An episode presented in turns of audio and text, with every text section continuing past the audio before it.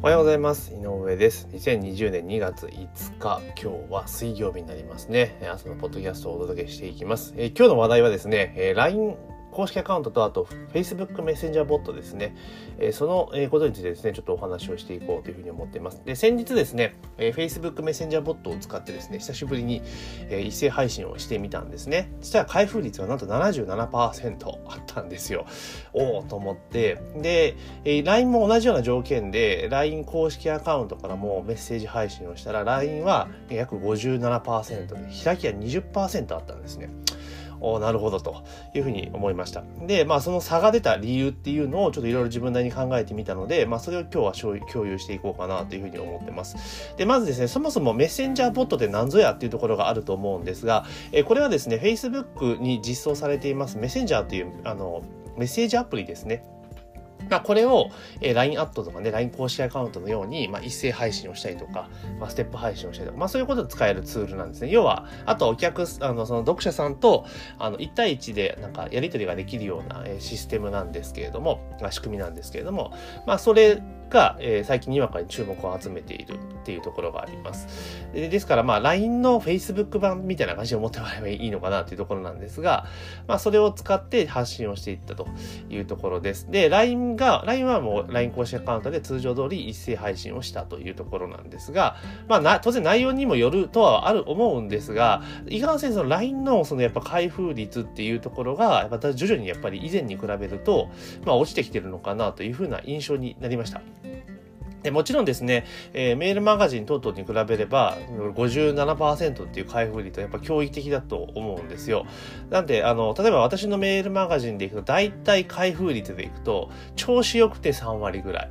で、えー、まあ普通で大体25%ぐらいなんですよ。だからそれを見る、考えると、やっぱりその57%っていうのはかなり、えー、強いのかなと。で、さらにね、そこ から20%から77%っていうのは凄まじいなというふうにちょっと思っております。まあですからじゃあ、もう LINE をやめてね、LINE、えー、全部メッセンジャーでいいのかってまたそうでもないんですけれども、ただその開封率の高さっていうところがやっぱり今魅力なのかなと私は捉えています。じゃあ LINE がなぜ、LINE 当然以前のね、LINE であれば、まあ、これぐらい多分77%とかね、80%とか叩けたと思うんですが、まあ、それが今度今ね、えー、57%ぐらいまで落ち込んでいるってところのちょっと原因を考えてみたんですけれども、やっぱりですね、思うのが、LINE を使った発信っていうのが情報の受け取りって受信ですよね。それがめちゃめちゃ増えてきたっていうのはやっぱ一個の要因なのかなと。で、最近どうしてもそのメールマガジンだと、迷惑メールに入ってなかなか届かないとかっていう問題が出てきてるじゃないですか。でそもそもユーザー側が、まあ以前であればね、毎日ちょいちょいちょいメールチェックをしていたのが、もう今ほとんどそのメス LINE とかのね、メッセンジャーアプリのチェックに変わっていて、まあメールのね、あの、仕事で使ってる人以外は、そのメールの受信取れなんで、1日1回開くか開かないかとか、2、3日に1回開くとか、多分その程度になっちゃってるんですよ。だからそうなってくると、まあ情報発信のツールとして、やっぱりね、常に見ている、ユーザーが使っているツールに当然乗り換えていくのは、まあセオリーっちゃセオリーなので、まあ必然的にその LINE での情報発信、LINE アートとかね、公式アカウントでの情報発信では増えてきてるんだろうというところですね。ですから以前であれば、その LINE にメッセージが届いたら、そのスマホの画面にね、1とか5とか出てたじゃないですか。だからそういう少ない数字だけで、ああ、見なきゃと思って全部チェックしてって感じだったのが、やっぱその受け取る情報量が増えてくると、そのプッシュ通知のあれが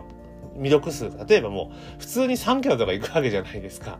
ね。で、特にその LINE のオープンチャットとかやってたら、ね、もう偉い数で行くわけですよ。そうなってくると、まあ以前はそれ気になってたのがもう3キロはデフォルトってなっちゃうと、あんま気にならなくなっちゃうんですよね。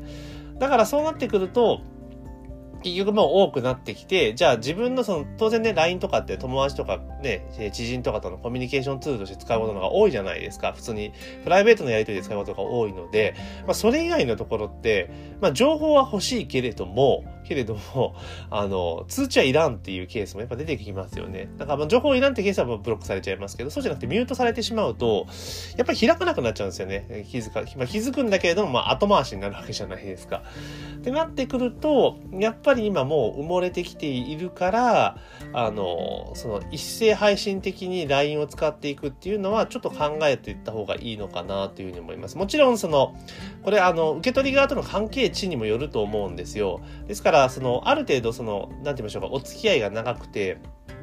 ずっと情報を受け取っていただいている方であったりとか、あと商品をご購入いただいている方であれば、まあ LINE でもいいと思うんだけれども、例えば従来のメールマガジンのように、まあある程度ね、関係値はそんな、そんな深くない人に対してこう一斉に情報配信をしていくっていうのでいくと、やっぱ LINE っていうのは、えー、使わない方がいいのかな。だからすごく前の、まあ、7、8年ぐらい前の感覚でいくと、まあ、えー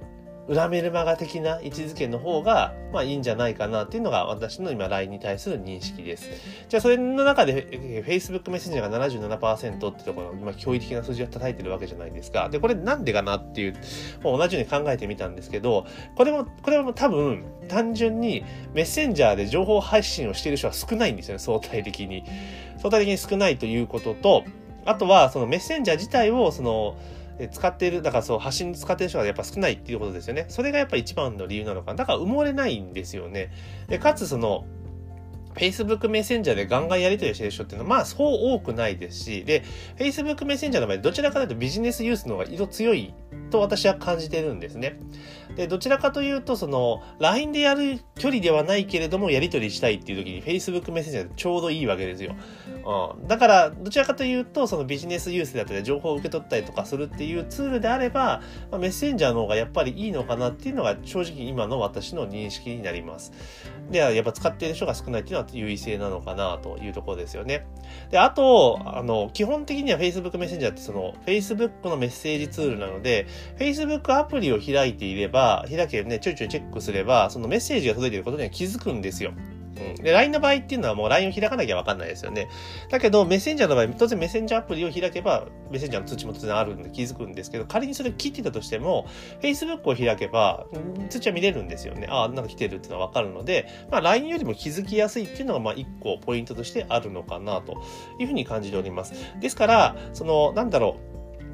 メルマガよりももうちょっと気持ち深いラインに情報発信をするのであれば、メッセンジャーボットを使うっていうのは比較的ありなのかなという、今回印象を持ちました。まあ、ただですね、あの、メッセンジャーも、あの、不特定多数の人に一斉配信っていうのは、え今度の春からですね、ちょっと気合が変わってなかなか難しくなってくるんですよね。難しくなってくるっていうところがあるので、まあ、それ単体で使うっていうのは正直厳しいっていうところなんですよ。あの、だから今の LINE、公式アカウントか LINE アットのように、まあ、一斉配信でバキューンと送るっていうのはちょっと正直、規約上難しくなってきたと。じゃあどう使うのかっていうところなんですが、まあ、基本的には、その、なんて言いましょうか、あの、そのリスト自体メ、メッセンジャーボットのリスト化できるんですけれども、そのメッセンジャーボットに入ってきてもらった人を一定の Facebook グループなり何なりに一回格納をして、で、基本的には Facebook グループに投稿していく。記事をバーっと書いていくと。で、投稿して、当然 Facebook グループに投稿した記事っていうのは、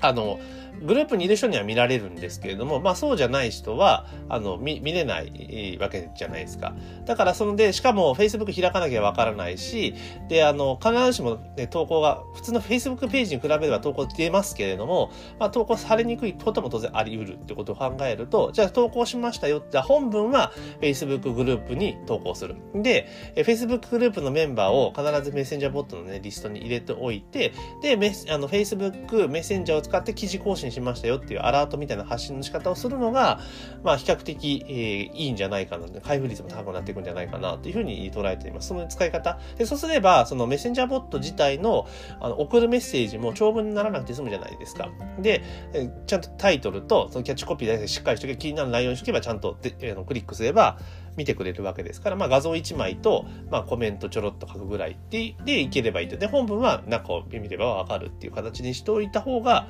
まあいいのかなと情報発信。まあ LINE も同じなんですけどね、基本的にはタイムライン投稿して、で、その本文はタイムライン投稿して、で、長文になっちゃうから。で、それ以外のとか、アラートみたいな感じのはメッセージで送るみたいな感じの方がいいのかなと思ってます。まあ、いかんせん住み分けとしては、あの、一番ね、広く浅くドワーって広げて発信するのはメールマガジン。で、かつ、えー、なんだろう、ちょっとね、気持ち深い情報とか届けるのはメッセンジャーボット。で、最後ね、本当に深いお客さんと送る、もう確実に見てくれるだろうっていう人に送るのは LINE かなという気はしますけどね。で、さらに、そこからさらに踏み込んでいくと、またメールマガジンに戻るってところがあるんですけども、まあそんな形で、まあ、使い分けっていうのをしていかなければ、えー、していくことがさらに今まで以上に重要になってくるんじゃないかなというふうにちょっと思ってています。で当然今メッセンジャーボット開封率77%だっていうところですけど、当然 LINE がね、先月の17日、14日ぐらいからか、え、公式、LINE アットから公式アカウントへの強制移行が始まってますから、今までね、LINE アットであれば、比較的ほぼほぼ定額でね、メッセージ配信できたのが、まあ、重量課金に変わってくるってところで、まあ、LINE から撤退する人も出てくるじゃないですか。だからそういう人がメッセンジャーボットに流れてくる可能性も当然あるので、まあ、そのあたり配信数が増えていったら、やっぱりちょっと、えー、厳しくなってくるのは事実。だから今のうちに、え、メッセンジャーボットにリストを集めていって、で、そこから Facebook グループにどんどん格納していくっていうのを、えー、コツコツしていくと、仮にメッセンジャーのね、シェアが高まって、今の LINE と同じような状況になったとしても、まあ、全然状況は変わってくるんじゃないかなというふうに私は認識しております。というわけでね、まあ、あの、このメッセンジャーボットとかそういったツール、情報発信ツールっていうのはその時々やっぱり状況によって変わってくるので、まあ、常に、えー、数字見ながらね、えー、状況どうなのか、開封率どうなのかって追っかけつつ、えー、新たなものが出てきたら、まあ、徐々に取り、研究して取り入れていくみたいな感じで、まあ、一個のものに固執しないっていうことが個人的には重要なのかなと思います。で、まあ、最終的にやっぱ一番いいのは、個人的にはやっぱメールマガジンだと思うので、そのメールマガもやっぱ複数種類用意をして、まあ、距離の近いお客さんに対してはもっと濃い内容を届けられるメールマガジンっていうのを作っていったらいいんじゃないかなというふうに思ってます。まあ、なので今だったら、まあ、LINE と Facebook メッセンジャーとメールマガ、この3つをうまく、えー、連携させて使っていくのは個人的にはいいんじゃないかなというふうに思います。で、そのメッセンジャーボットに関しまして、まだまだマニマイナーな部分があるんですが、まあいろいろね、メッセンジャーマーケティングっていう観点での活用法っていうのをですね、ちょっとですね、取りまとめて今シェアしていますので、今回の音声のね、説明欄のところにね、そのメッセンジャーボットとかね、関する、情報が欲しい人はね、そこから、登録、メルマガ登録いただけると、順に届きますので、まあ、ぜひね、ご参考にいただければというふうに思っております。というわけで本日はですね、えー、メッセ、LINE のね、えー、LINE とメッセンジャーボット、えー、開封率のところで、まあ、メッセンジャーボット久しぶりに一斉配信をしたら、77%の開封率があったぞっていうところをテーマにですね、それをもとにいろいろお話をさせていただきました。えー、本日の、えー、ポッドキャストは以上になります。今日も一日頑張っていきましょう。